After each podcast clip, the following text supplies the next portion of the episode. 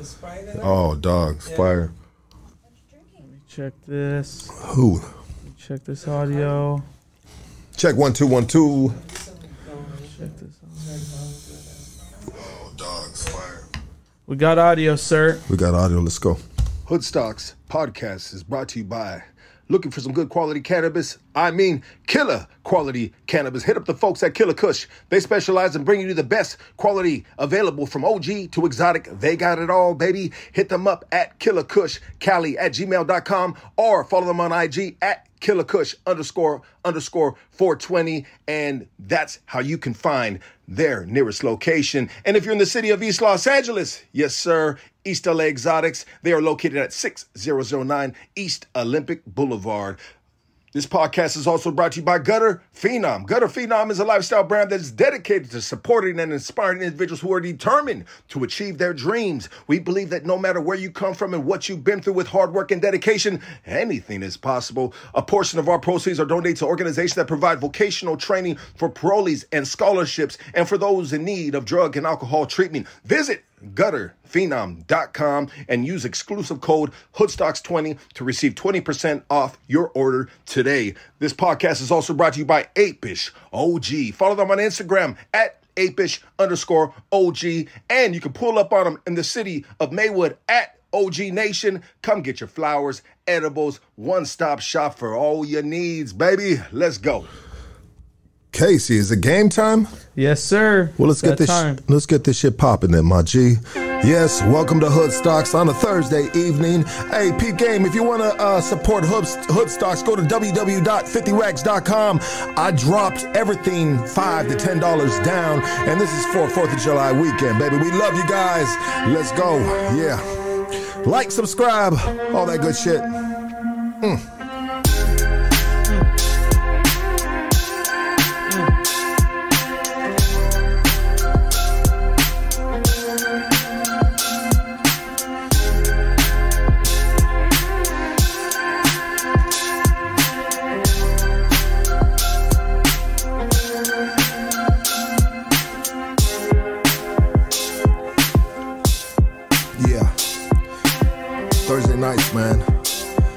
Like the Thursday evenings. We really need to get back to these weeknights, man. The weeknights are the nights to do this, man. It's when people are getting off of work. Or those that have a job. Some don't have a job, and it's okay for right now. But you know, you guys work on that shit, man. Get a job, get a program, man. It will keep you out of trouble. It's kept me out of trouble, you know. Program time, baby, but just on a different level out here type of shit. Um Casey, we got another sponsor, don't we? Yes, we do. And I'd like to give a sh- big shout out to uh, the number one criminal defense attorney in all of the Southland. That is Doug Sherrod.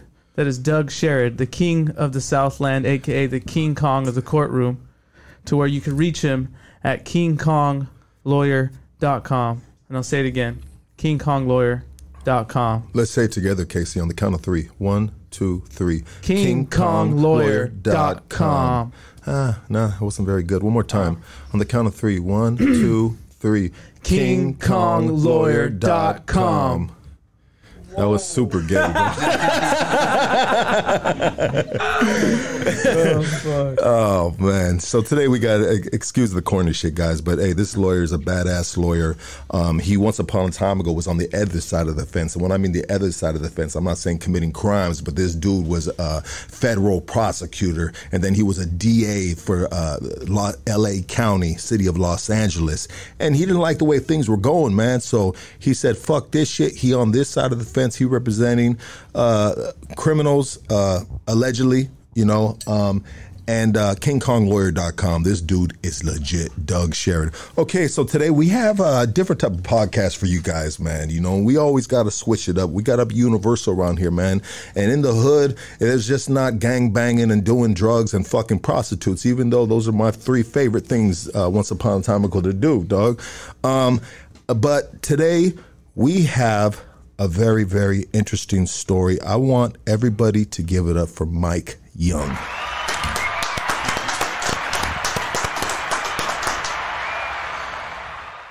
Thank you, thank you. welcome, welcome. Um, Mike, how are, we, how are you doing today, brother? Have you done any podcasts before? Have you shared your story on this type of platform? I've done it a few times. Can you talk Yeah. on the mic, sir? I've shared my story a couple times on uh, a couple different podcasts. Okay. Um, yeah, real estate one and uh, tran another transplant one. Okay, cool, cool, cool. And so, what would you? Uh, um, so you are a heart transplant survivor, Yeah. and we were talking about that earlier. I mean, what is the percentage of individuals that have their heart transplanted, right? Uh, get a new heart, and they survive that? Is that a, is that a high risk uh, surgery? It's still high risk. It's not as um, when I was when I was a kid when I had mine 27 years ago. It was a lot more risky, but now the survival rate for the first year is a lot higher, and they're really they only really, from my understanding, track it the first five years. So it's like the first year, the first three years, and five years, and after that, it's kind of, I guess they stop getting funding or something, so they don't really track it as well. They don't track it as well because there's not money involved. My, from my understanding, I'm not 100 percent on that. Hey, Yeah. man, money makes the world go round, even if it's got to do with people's health. Unfortunately, you know. Yes, it does. Yeah. Um, everybody wants to get paid, even if they're just helping out someone else. They need to see them dollar bill signs, and that fucking sucks, man. You know, um, but it is what it is, and it's the world, the country that we live in, and whatever. You know, you figured it out thus far. So we uh, let's share your story, brother. You know, let's start from the very beginning. You know, you wait. You also have a foundation as well. yeah. But just say the name of the foundation, and then we'll we'll talk about how you got into that foundation. But so they know right now, you not only have a story, but you have created a foundation. Yeah, so I started a uh, like a, it's called the Young at Heart Foundation. It's for kids waiting for transplant. Uh, not all of them are waiting; some already had it. But we're on, we're working with uh, Children's Hospital LA right now, and they refer us patients that are waiting. So we started last year. We had we helped five families last year, and then this year we have about seven families we we've been helped so far. Okay, and we'll get into how you help those families. Uh, uh, you know, as we get through your story or whatever point of that story, the part of the story is where you started that. Um, so let's let's let's take it back. I mean, uh, you, were you, ra- you where were you raised at? I, I grew up in Northeast. Uh, I grew up in Highland Park in Eagle Rock. Okay, okay, dope, dope. And um, at what age were you? I mean, let's. I'd like you to share your story, brother, of how like how old were you when you had to get your heart transplant? I was 14 when I got my heart transplant. Okay, so let's let's let's hold up right there, Yeah. and let's get let's, start a little ways back from there, bro. So you can say what went led to that point of you having to get a heart transplant, or what uh, transpired. All right. So when I was around one years old, I must have got a cold or something, and my grandma noticed that I was having a hard time breathing. So my mom was taking me to specialists, the ER and stuff, and then they found out that I had cardiomyopathy, and I it was never really like really like uh, uh, intense for me as a kid, um, as a baby, or you know. So What what is that that you just said right there? cardiomyopathy is an enlarged heart Okay, and so I couldn't really like play contact sports or anything. I grew up playing baseball and soccer, but never really like football or anything. so when you have an enlarged heart, what what what is how do you feel that? What is it doing to your your body? You know, it never really affected me until I hit 14 years old when I I just I sprouted up quite a bit um, when I hit puberty, and then I from like right when I started high school, that I just couldn't. I just got real tired. Like I was So, so you knew tired so you knew since you were how old that you had an enlarged heart since I was about one. since you were one years old, Yeah. and and what how did the doctors find out that you had an enlarged heart? Um, from my understanding, when my mom no- and my grandma noticed that I was having um, hard time breathing, Yeah. they sent me to like ERs and stuff, and you know I, I really don't remember all that stuff. But Okay, so you were having you were having issues with your breathing. You were struggling breathing as a baby. Yeah. Your family sees that and said, "Hey, we got to get him to the hospital." And that's when you find you you get Yeah. diagnosed with uh cardiomyopathy. Okay. Yeah, but like for me, it was always mild cardiomyopathy, so it wasn't. Even when I first got started getting sick, it took them like a month to find out. Like, um, so I was going to like, I went to like five different ERs. I was being told I had hepatitis, mono, liver disease, and eventually they ended up because we just kept going like we kept going back, and at Glendale Adventist they ended up finding out that it was my heart, and about a week later they ended up telling me that I had needed a heart transplant. Okay, so we just jump back ahead to 14 Yeah. years old. Yeah, my bad. No worries, bro. No worries, brother. I'm. I'm trying to. I'm trying to stay with you on this. You know, so help us with that a little bit. And you know, yeah. just So be- as a as a kid, I really I lived a normal life. Like the, I didn't I didn't realize that everybody didn't have a heart heart doctor. I just kind of thought it was normal because I really only saw him once a year. So it wasn't something like I had to take medication or I had to go like do anything crazy. Like I, the only thing I remember really doing as a kid was like having to do a stress test where you're on a treadmill and they kind of just track your heart got you. but it wasn't um it wasn't really like a big deal like to me until it just got really really bad when i was 14 When you were 14, Yeah. and this is when you. Uh, what What exactly are you feeling at 14 years old again? Um, like it was just like like a, just a strange feeling I, I remember exactly like we were me and one of my uncles were going to the movies and uh just walking there I, I had trouble like getting there Got you. You know, and it just kept getting worse. But it got worse like within a month, like crazy. Okay, so within a month, you're saying. Uh, hold on, real quick. Yeah. I need to put that like that, bro, because I need you to speak into that. All right. Um, So within a month, it's a quick turnaround.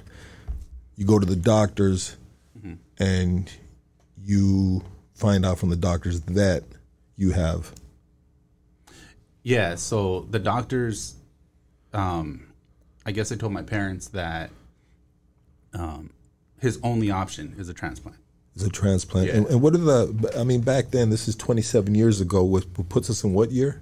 94, I believe. 94. And how old are you again? 14. I was 14 at the time. Okay, 94, you're 14 years old, and they're telling your parents that, hey, your heart is basically no good. It's going to Yeah. fail out on you. And if Di- you, it's dying. Yeah. it's dying, your heart is dying. And so, what consists of a heart that's dying? Um, so it's just it's just um like uh, like slow because it like in the large heart it's it's like double the size of your normal heart. Okay, So it's just weak and it can't pump. It Got can't you. pump through you know through your can't body. pump the blood through. yeah. Okay. So and then because of I guess I kept growing, it it just couldn't keep up with my body. Got you, got you. Because you're at that prime age too, when you're starting puberty and everything. Yeah. 14 years old, and uh, a lot of your body's developing at a at a fast rate. Um, and so they say your heart is dying. They tell your parents that you need a heart transplant. And I mean, how does that work, brother? You know, I mean, you know, how do you get in the market for a new heart?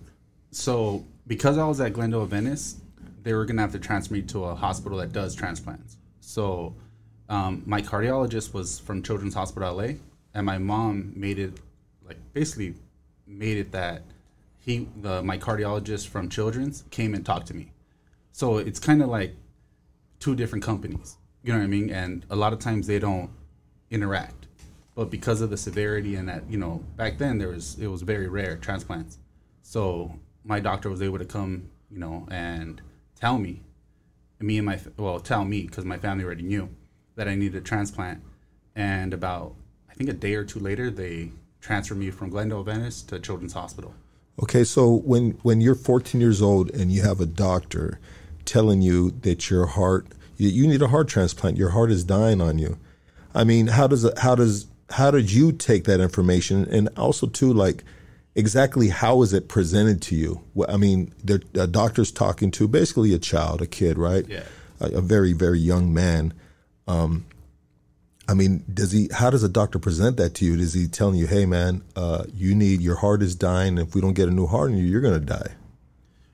I don't really remember a lot of it. I remember the the scenario. I'm in the bed, my family's around me, and you know, honestly, the biggest thing I remember is my dad crying. I never seen my dad cry in my life, so it kind of that kind of scared me. Yeah, And then when he told me I need a transplant, like that that shit didn't even sound real. Like, you know what I mean? Like I think I've heard of it before, like in a movie or something, but I've never, like, you know, especially 27 years ago, you don't think about that shit, you know? Yeah, yeah. I mean, 27 years ago was a whole, whole different time. You know, there was no social media.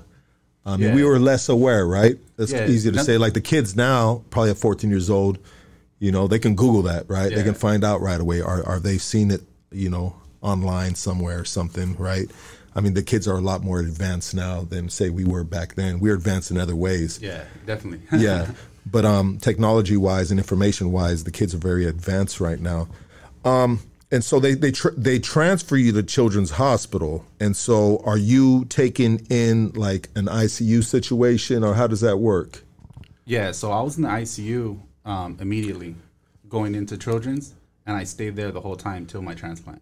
and how long how long was that I was in the hospital for seven months. seven months. Wow that's that's pretty quick. I, I would say that's pretty quick. I mean i don't know how it works bro you know but it just seems like i've i've heard you know through uh through the internet that heart transplants can potentially the list is deep. Yeah, so it's it's very different now. Like now, it's the um, the list is so much bigger than back in the day. why is that though is is so I'm not even sure. is there Maybe is there is there less hearts or is there something that we're doing to ourselves health wise that is making more diagnosis of people that need new hearts i mean I would think we have more hearts available now because more people are organ donors, but um, and also I, I also think like Glendale Adventist wasn't doing heart transplants. I don't know if they're doing them now, but I, I would say more hospitals are doing them.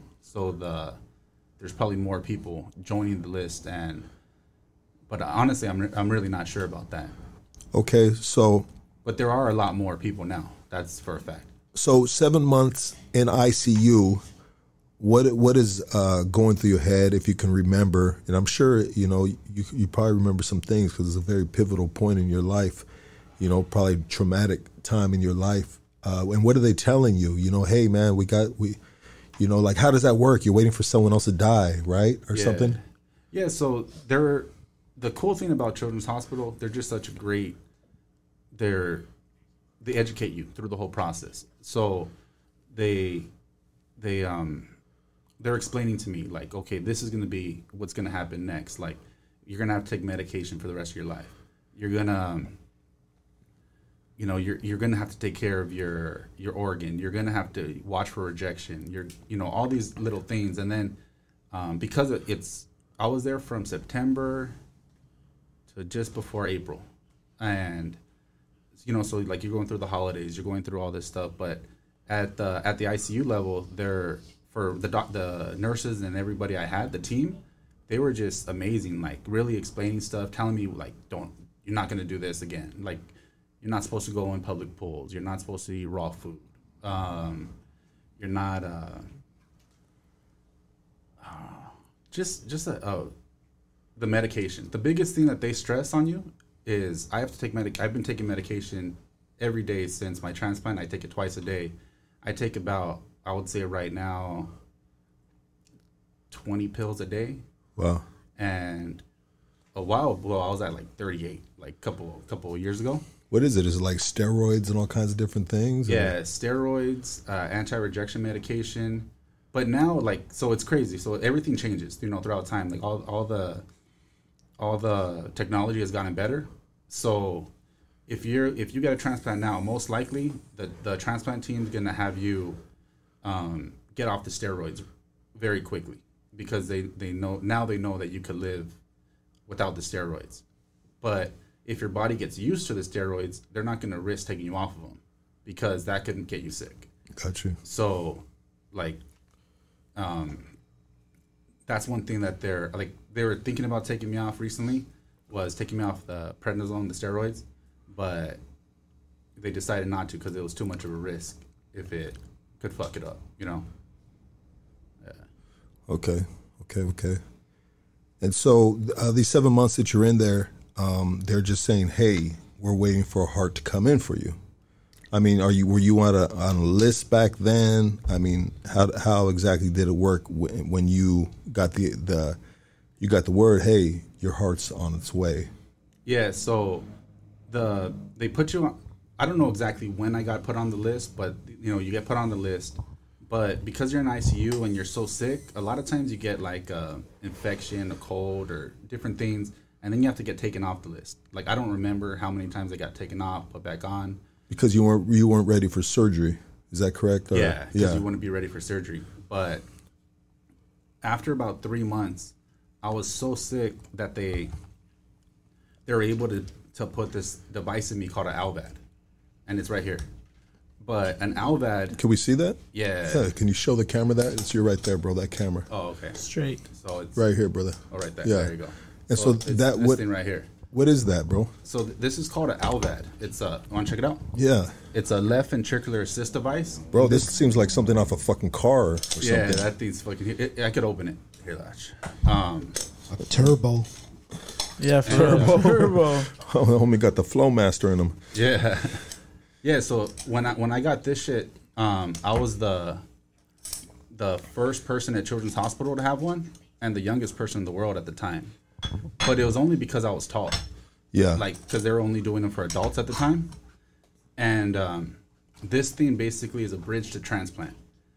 And now they're like they're they're tiny, like they'll go right into your heart. Like I've seen kids with, like babies have them now. It's, Wow. it's fucking amazing. and so what what is this thing doing and where is it at inside of you? So this thing was placed like in my side right here. Okay. And it was connected to like a big VCR, and like a big like VCR type machine, and uh, and then it was like two tubes that went up to my heart, and basically this thing pumped for my heart because my heart was too weak.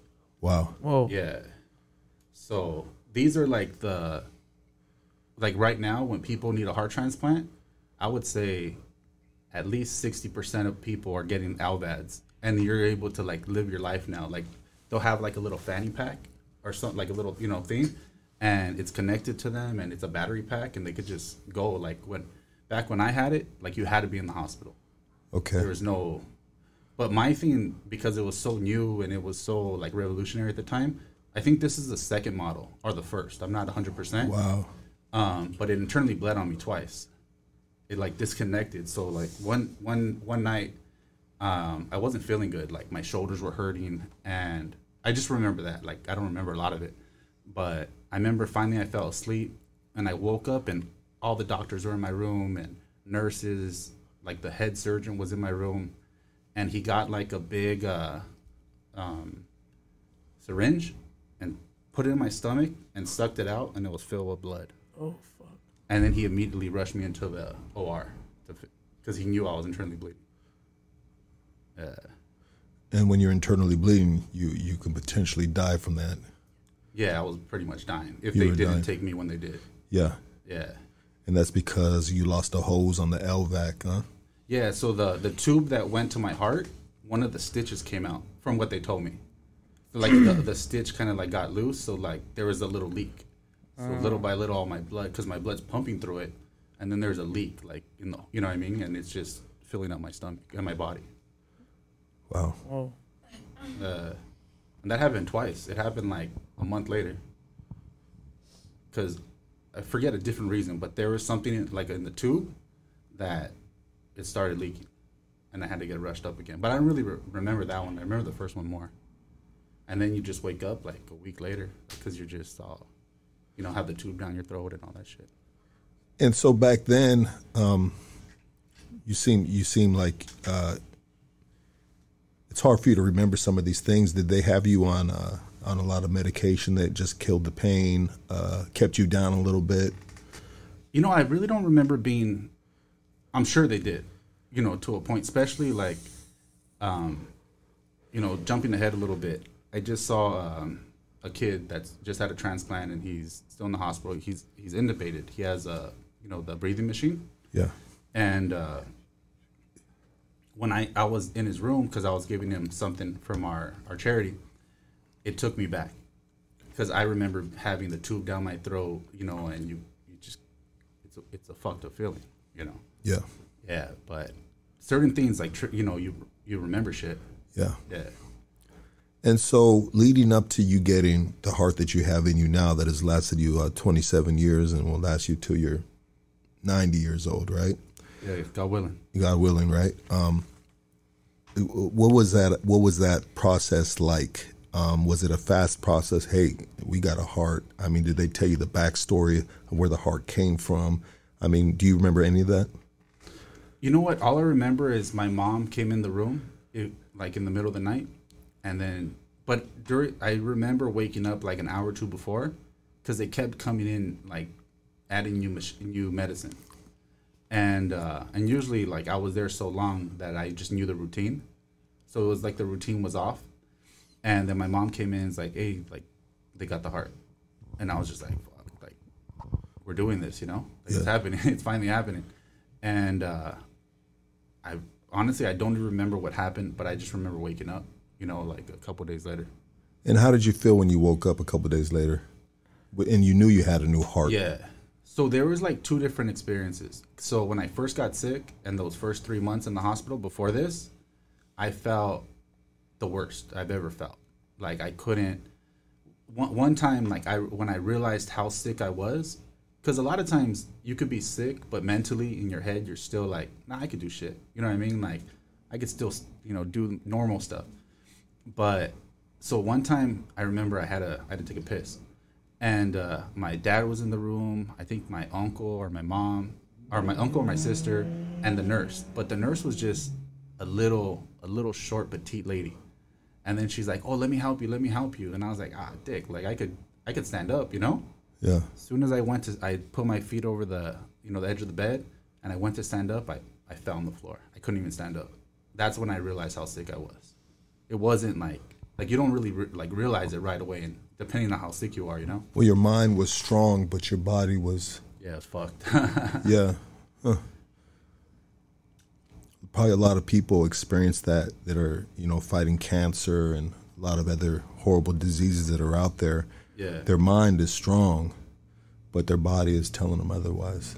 Oh yeah, man. Like so, I've, I've also had cancer. Had cancer a couple years ago, and uh, I have some other stuff. But um, this in in January, I caught COVID, and COVID's the first time I felt as sick as I did when I was a kid, and it it, it took put me back in the hospital and shit. But it, it's a trip. Like those are the only two times in my life where I felt that sick, where I I knew I couldn't do anything. And so back to when you got your heart, you woke up, you have a new heart in your chest. I mean, how did you feel? You know the, the wait was so long i was just kind of like relieved and, and happy but i also it felt like they put a new battery in me.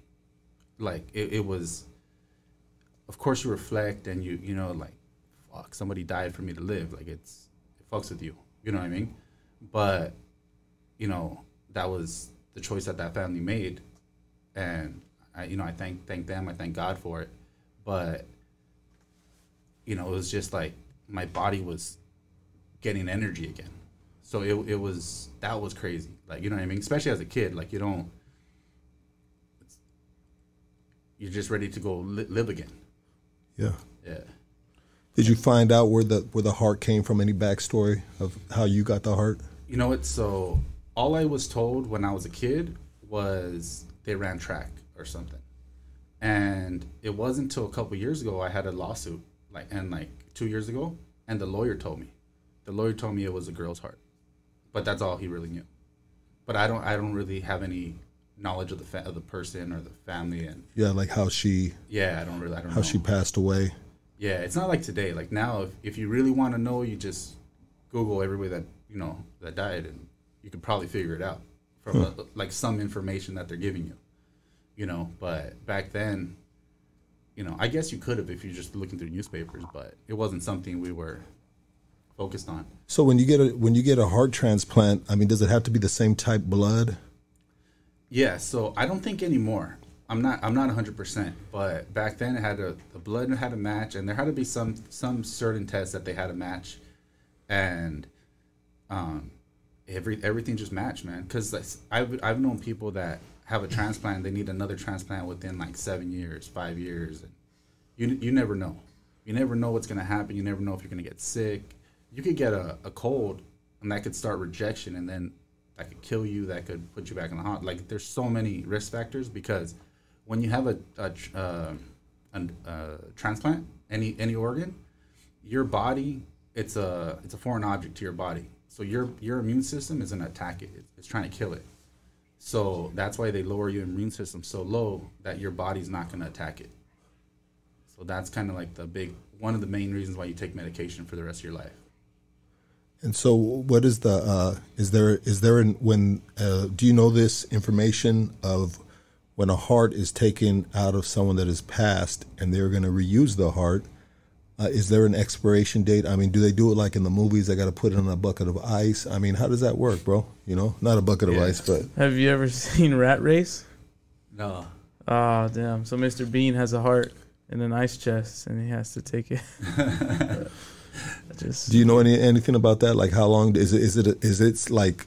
Is there a time frame that hey, we need it? We took this heart out and we have to put it back into this You patient. know, I'm not sure. You're not sure. I, I would assume it's a couple days.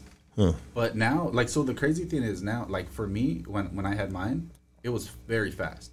But now that I talk to a lot of other transplant patients that are going through it now, the process, they are, they'll wait like a day or two, sometimes. I don't know why, but so I'm I'm assuming that they're learning that the time period could go further out. But I don't know what it, what it is. It's interesting, man. Yeah, it's crazy. Uh, Yeah. uh, So you get your heart put back in you. Uh, the seven months that you're waiting around for it. I mean, I know you were in uh, you were in bad shape. You're weak. I mean, what'd you do with those seven months? Were you just chilling out, watching TV, eating eating light, visit family visiting? Yeah, so when I first got in there, I was on because I was on a, a low sodium diet, like no salt. Yeah. Because it helps retain water and then your body my body's not able to you know, push it through. Yeah. And a low liquid diet. So it sucked. Like I was only able to drink a liter of I think like a half a liter, a liter per day, which when you're when you're at a restriction, you're just like, this fucking this sucks, you know? Yeah. and uh and then I was just getting skinny and skinny and skinny. Like at my skinniest, I think I was like 110 pounds, but I was like six foot, you know. So Yeah. like a, You were skin and bones. yeah, my sister used me and my sister used to make like jokes about I look like Jack from that Christmas story. Oh, okay. Yeah, with a big fucking head because like you couldn't you know uh, cut your hair or nothing. It's, like that, I wasn't able to cut my hair for like five months, or like when they actually like my uncle came in, basically shaved my head, you know. Yeah.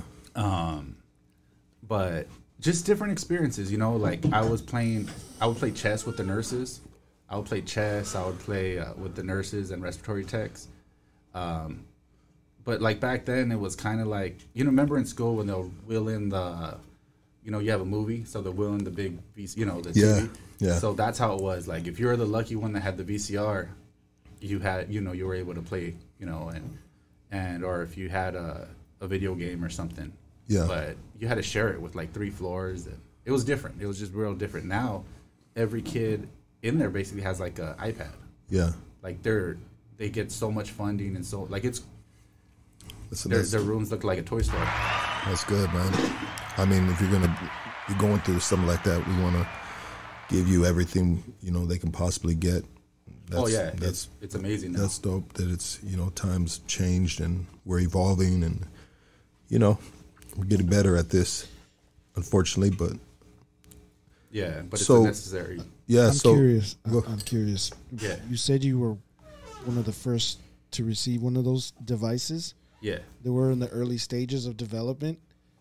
yeah. What options did kids have or people have before those devices? I don't think they really had like I think they're probably gonna die. 'Cause From my understanding, like even I talked to my cardiologist. The reason I asked that is Yeah. because, like, I don't know if I'm correct or not, but we're like in the 80s, they were like trying pig hearts and stuff like that. Experimental shit. Yeah, so one of the biggest things that changed like the transplant game was this medication called cyclosporin. So before that, you know, they would have a, a successful transplant, like they would live the tr- through the transplant, but within a couple days or a week or a couple weeks, their body's killing the heart because you know they, they didn't know how to fix that part yet. right. So at Children's Hospital LA, I found this out a couple years ago. I'm the 13th transplant there, wow and uh, so it's like it's like fuck, like really, like you don't even want to be the first one doing something, you know? and uh, yeah you know, but when this medication called cyclosporin came out, they, they started being able to um, to live, but you had like crazy side effects. Like you got like big like a big fat face, like a moon face. It's weird. You got all greasy, got all hairy, like it had crazy side effects, and now, and then like, um, but like when you're like on high doses of it, it was just you could you could tell a transplant patient if you knew what to look for. Yeah, Yeah, back then. yeah, for sure. So, moving further into your story, 14 years old, seven months, you get the heart transplant. How how how soon were you out that hospital from there? I think it was like two and a half weeks. Two and a half weeks Yeah. later, you're at the hospital, and uh, what capacity are you functioning at? Um, so the, the day I left the hospital, my parents, because we were there for so long. I mean, it does. It's not long in now's terms, but back then it was a long time. Um, because a lot of people back then were still waiting at home, and uh, my my family got me a limo, and me and my buddies and my you know my sister and my my mom. I think we we ended up going to City Walk, and we got dropped off on one side. I, I couldn't make it to half the halfway point without my legs hurting, like my shins, because I just wasn't walking.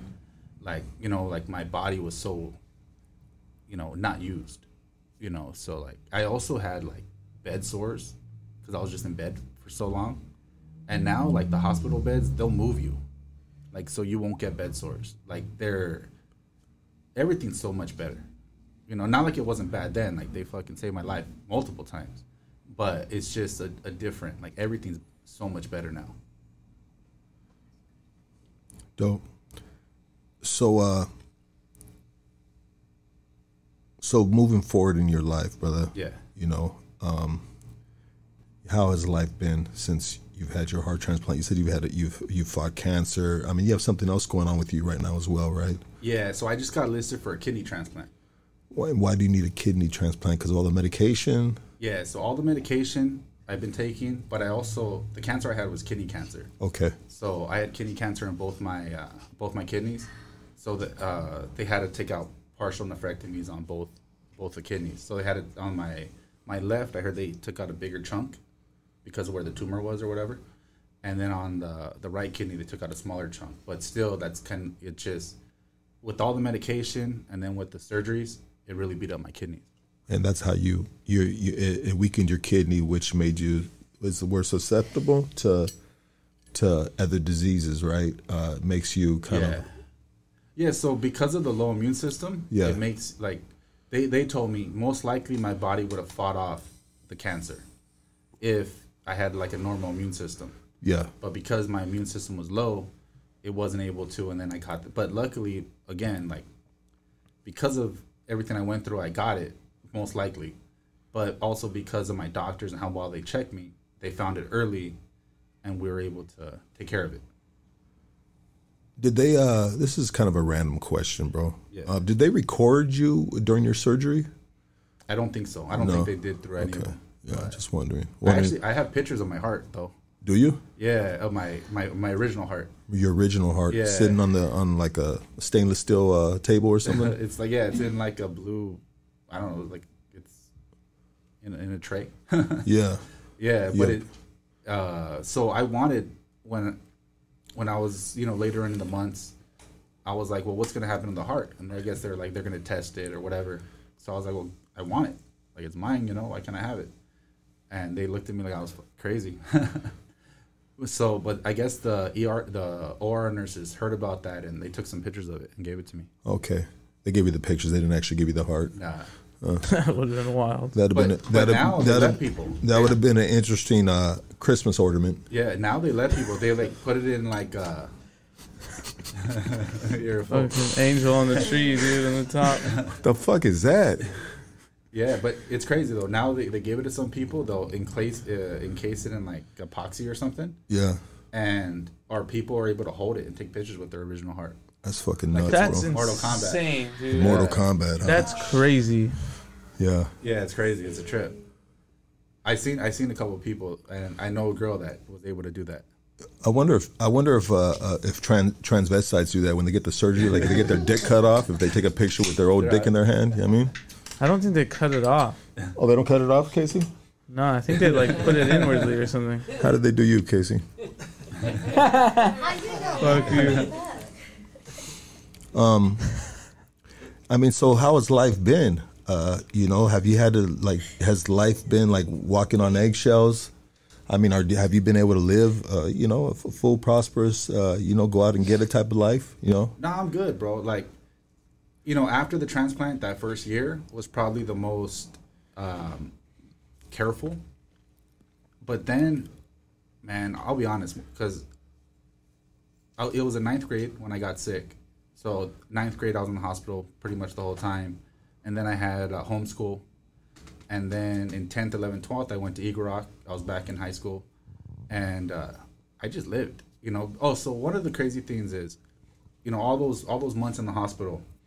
W- One of the questions I asked them was, "What um, like, what what do you what uh how do you say it uh um what what is my life life expectancy? You know what i mean? Like how long do you give me? You asked him that. i asked him that. And one of the you know and i get it. From the time that we were in he told me five years was a win so i just thought i was gonna have a couple extra years and i was like i'm gonna enjoy life you know what i mean i'm gonna like back then like we are partying you know the house parties and school to me was easy and it was just a place to be around girls and, and uh, my friends So when when you're told that you have a, a life expectancy of, of five years, I mean, man, that's got to be fucking tough, man. A young kid. I mean, your family's probably catering to you, and they're just, you know, they're thinking, hey, he's got five years. Let's let's have him live his best five years. Yeah, but it's it's weird because when they told me, I wasn't sure if I was gonna live the next week. So five years sounded like fucking forever. Yeah, You know, now it doesn't sound like you know not long to like shit. Yeah, very promising. Yeah. but back then, cool. Give me five years. You know what I mean? I'll be 20, 21, and I thought 21 was just like a miracle if I lived to be 21. But the crazy thing throughout this whole process it was I never thought I was gonna die. I just didn't think I was gonna live long. Like I, you know what I mean? Like when you're living, you're just going through the motions, and you're, you know, you're not like there's things I don't do, but there's so many things I did that I probably shouldn't have. You know, like what? you know, just going out to parties, like you know, when you're partying in Highland Park, Eagle Rock, or wherever, like it gets crazy sometimes. You know, Were you were you fucking with hard, any hard drugs or anything? I, I smoked weed, Smoked weed. weed and drank beer, Yeah, but nothing else. having a good time though. Yeah, Yeah. yeah, but yeah, I, I didn't get too crazy. That was, I just knew like my limits. You know, Yeah. yeah. you know your limits still. Interesting. So, what led you up to starting your? Uh, you had a story you wanted to share about where you're having a good time partying. Yeah, so I mean, throughout the years, like uh, about a year after I had my transplant, I ended up getting gallstones. So I had to go back and have another surgery.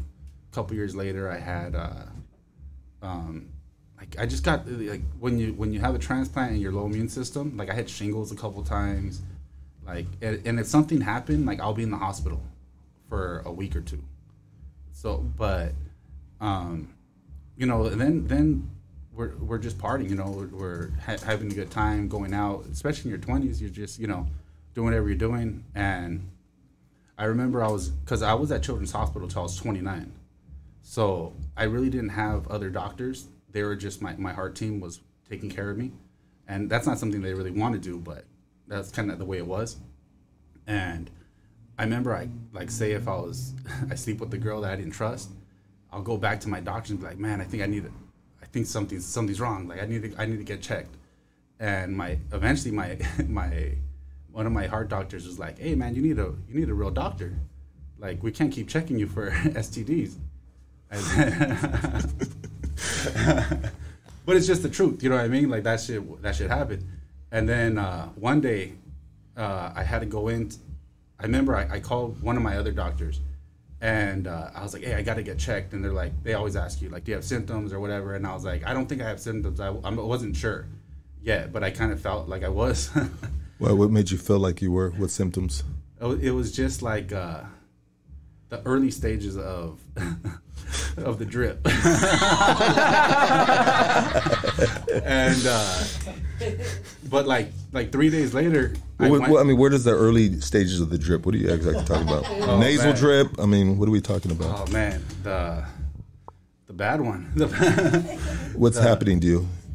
uh, it just won't stop dripping. Are you talking Yeah. about your uh, your penis? yeah, Your I- dick? Yeah, I end up uh, you know It wouldn't stop dripping. It wouldn't stop dripping, bro. It was fucking. It was a mean one. The hose was on. Yeah. Oh my god. Yeah, so the crazy part was I went to go do a stress test uh, on my heart. And then I went to one of the doctors or the nurses and I was like, hey, I gotta get checked. Like something's fucked up. And that was the only time I ever kicked my mom out of the room. Because sometimes she'll call me, I was older. Sometimes she'll come, sometimes she wouldn't. And I was like, they, they told her to step out. And uh, and then they they checked me and they're like, all right, yeah, you got either got gonorrhea or chlamydia. Like you're you got one of them. We're gonna give you the medication for both. And uh, Was your shit just spraying all over the place? Like what was happening, bro? You pulled it out and- not like that, bro. But it was They didn't put a needle down your dick. nah. They knew they knew for sure. I but they did a, a, a different test and they they checked me for everything else. But Were they were they think I- you were I crying to get wolf railed. again? I didn't. No, they knew I wasn't. Oh, okay. I thought they'd be like, man, you're always coming here trying to get checked. yeah. I said, So, and then the worst part was my mom was me, with me that day. So when we're going back to the car, she's freaking out, thinking I might have something bad with my heart. So she's like, I need to know. I need to know what, what the hell's going on right now. And then like at fucking maniac, I had to tell her like I got fucking gonorrhea, you know, or, or something. And what did she tell you? Was it a relief for her? she just looked at me disappointed, man. yeah, that's not a story I like to tell, but fuck it, you know. Hood stocks, baby. You know, what I mean? Yeah. perfect place to share a story like that. I mean, we appreciate stories like that right here. You know, um, that's, that's funny. That's that's that's pretty hilarious. Uh, parent, mom, very uh, supportive. Dad, very supportive. Yeah, my mom's fucking amazing. Um, when I caught cancer, that was like the hardest part was telling my mom I got cancer again, because she's just been through so much. So, um, about 12 years ago, I ended up getting in a little accident at work, and I had to have uh, my tricuspid valve replaced in my heart. So I had another heart surgery t- about 12 years ago. Wow. Yeah, but that shit was it was a trip because I got in. I work at Warner Brothers Studios, and uh, I was riding like a golf cart, and somebody, like I didn't crash like a tonto, but like I I crashed. Like a tonto. well, it wasn't really my fault. Somebody lifted something that I don't know, whatever. Yeah. But uh, like I went into the steering wheel all hard and like Fucked yourself up. yeah, fucked me up. Yeah, and about three weeks later, they're like, "Oh yeah, your tricuspid valve. It's supposed to open and close and let you know the blood in and out, but it wasn't like it was. It was off. Yeah. So you know, I was getting sick. And then that time, they were telling me that I might need a heart transplant. We might wait for a heart transplant. Like there is all these, you know, they give you every scenario. But you know, thankfully, I just needed that tricuspid valve replaced, and that's very rare on a transplanted heart to have, you know, a valve replaced. Yeah. Yeah. And so since then, you have uh, you started a foundation. wait, What's that? I want to know what happens when uh when you um turn 21. What did you think? You know, I was just. We went to party. Because it was the five years. Did you sit You know- back and be like, "Wow, this is That's a good question. Yeah. Yeah, you know, I didn't think about it. It wa- but I also was I was I just didn't think I was going to live long, so I was ranking up a lot of credit card debt cuz I didn't think I was ever have to pay it back. Mm. Like, you know what I mean? I remember one day my mom came up to me she's like, "Hey, I know you have a lot of debt. Like, what are you doing?" And I was like, "Who cares? I'm never going to have to pay it back." Like, why would I? You know what I mean? What were you spending it on? Credit cards? Were you Oh. just everything, anything? yeah, just bullshit. You know, partying and I think I was fixing up my truck. I bought a truck. Yeah. Yeah, but nothing. I nothing good. You know what I mean? Like just stupid shit. Like here and Yeah. there. Yeah, for sure. Shit you really couldn't afford. Yeah. Just, Yeah. And even if I did, like I wasn't paying off my debt anyways. I was just still Yeah. partying. You know.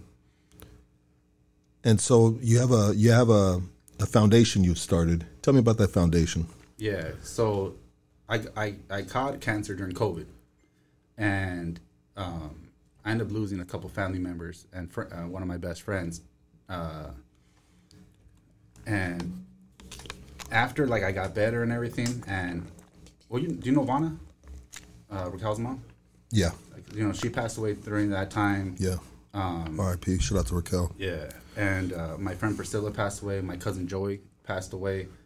Um, all different reasons, you know what I mean. But during that time, I was just like, and I had money, so I was. I always knew um, I wanted to do something, mostly for kids. You know, I and and the transplant community. So after I got better and stuff, I was like, I'm gonna, I'm gonna do it. I'm not gonna wait anymore. I pretty much had the idea, um, like set of what we're gonna do. Um, I knew I kind of wanted to give. I remember when I was in the hospital, how nice it was when you got something, a gift. You were able to open something or a letter, or you know something something like that. So what we do is we give out uh, hope kits. We call them hope kits. They're um, we they're like three to five hundred dollars, and so you know just say like you needed a you were one of the patients. I'll I'll talk to you and be like, okay, you know, Lucky likes uh, the Dodgers, um, and whatever else. You know, you're into podcasting, so maybe uh, headphones or or something. You know what I mean? So I'll talk to the families, and I'll see what they're into, and we'll make a box specifically for that kid. Yeah. That's dope. So you uh, you're going into these hospitals now with your foundation, uh, with these hope kits to try to make their stay in their situation a little bit easier. Yeah, so I I I met one guy who had a transplant um, when I was a kid, and he only had a transplant like three months or something like that. It was it was fairly fairly new, and uh, I could only imagine if I met somebody that was 27 years out, you know, or even 20 years out, 10 years out. It would it would have changed my perspective on on everything. So one of the biggest things that I that I've learned through the you know these first patients that we're helping and the families is just talking to the parents. You know, most of the par- most of them are real young. So our first year we helped five families. The our first patient was 18, an 18 year old girl. She's still waiting for a transplant. Um, a two year old little baby, a little baby girl. Um, a six year old little girl and um, I think another six year old boy. And I think the baby was like three months old, a little baby. And, and, uh, you know, th- th- the, the first girl is still waiting for a transplant. The second girl, unfortunately, after she got her transplant, she passed away um, the little the little girl, uh, the little six year old, is still waiting. I, I just saw her, um, like two months ago, a month ago. The cutest little girl, cutest little you know Mexican girl, and she just al- always in a good mood. Her family's just rock solid, man. They're there all the time. So a lot of times when I go back after I give the box, I try to go back to visit. I'll try to take gift cards and just shoot them gift cards because you know, nobody's going home and cooking when their kid's in the hospital for eight months, a year. You know what I mean? Or three months, even if they're there for a couple days. Like your life's at the hospital, you know. And uh, so I like I try to shoot them gift cards if I can, if we could afford it at the time.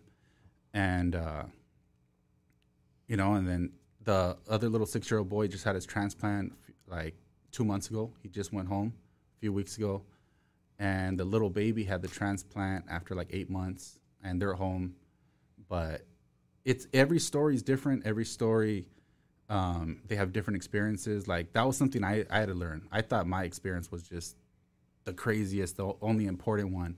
But as you grow older, you're like, nah, everybody has their story, their journey, and everybody's you know it's important to share if they if you if you want that. Absolutely. Yeah. And so, how can people support your foundation, brother? So you could go to uh, youngatheartfoundation.com and you can make a donation on, on the website. Um, you could also sponsor a Hope Kit. Uh, we're only asking $300 if you want to sponsor a Hope Kit. Um, we're going to host a golf tournament on September 29th. Our flyer's not out yet, but it should be out by next week for the golf tournament. Um, and then we're, we're, you know, we, but ma- mainly like we, we need donations because you know, like I said, I at the time I had some money, and I've been funding everything. Yeah. So Be coming out of pocket for it Though. yeah, but it's worth it. You know what I mean? Yeah, it's something I'm, 100%. I'm passionate about and something I lived through. Is this a nonprofit you have? Yeah. Okay, so how can people go and donate to uh, your foundation, your nonprofit? Uh, go to the website. Uh, you could also go on our Instagram, uh, young at heart, dot- uh, youngatheartfoundation.com, and on the in the Linktree you could you know see how to do it too.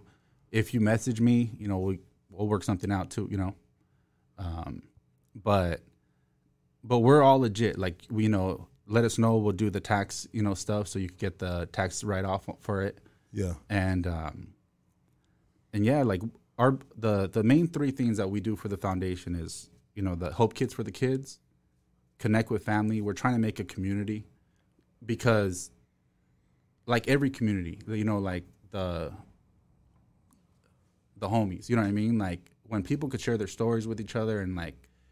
I may not be able to relate with you as well, but I could relate with homeboy right here. You know, Yeah, like absolutely. so it's some you know that's kind of one of the things that we're learning too and um, so right now i'm basically talking to everybody but you know if if you could talk to somebody and have a better story like one of the the mom of the little baby um, she talked to my mom the other day Yeah. just because you know she's having a hard time you know and she's like hey can i talk to your mom and i was like well let me ask her you know It'd be easier for her to relate to your mom because she's a mom, right? Yeah. Yeah. And she, your mom can put her up on game because your mom's been. And shout out to your mom too. Love to your mom. yeah thank you You know, it's good to have a good foundation. You know, Mike, this is uh, this has been dope, brother, and I'm glad that you made time to come through. Yeah, thank and you for having me. your journey right here, brother. I mean, I wish you many more, and any way we can help, brother. We'll post uh, the foundation links and everything in the cool. description right here, and um, just uh, many more moons to you, brother. Many more blessings, and uh, stay strong. Keep pushing forward. And uh, just thank you so much for uh, making time for us today. Yeah, thank you. Thank you for letting me share my story and you know talk about the foundation because I mean the cool thing is we're we're growing, bro, and we're gonna like we, we're keeping everything on a nice level, and you know we're we're we're really gonna make we're making impact already, but I can't wait to see where it goes. Exactly, and the Yeah. sky's the limit, baby, and you're gonna do it. You know what I mean? It just takes the community to come together and just uh, stuff like this, bro, helps out a lot. I'm sure it does, and we'll do our due diligence, do our best to you know put you out there so other people can hear about you. And I think we're doing it right now with this podcast. Yeah, brother. yeah, for sure. Thank you. yeah. So this has been dope. Everybody, give it up for Mike Young.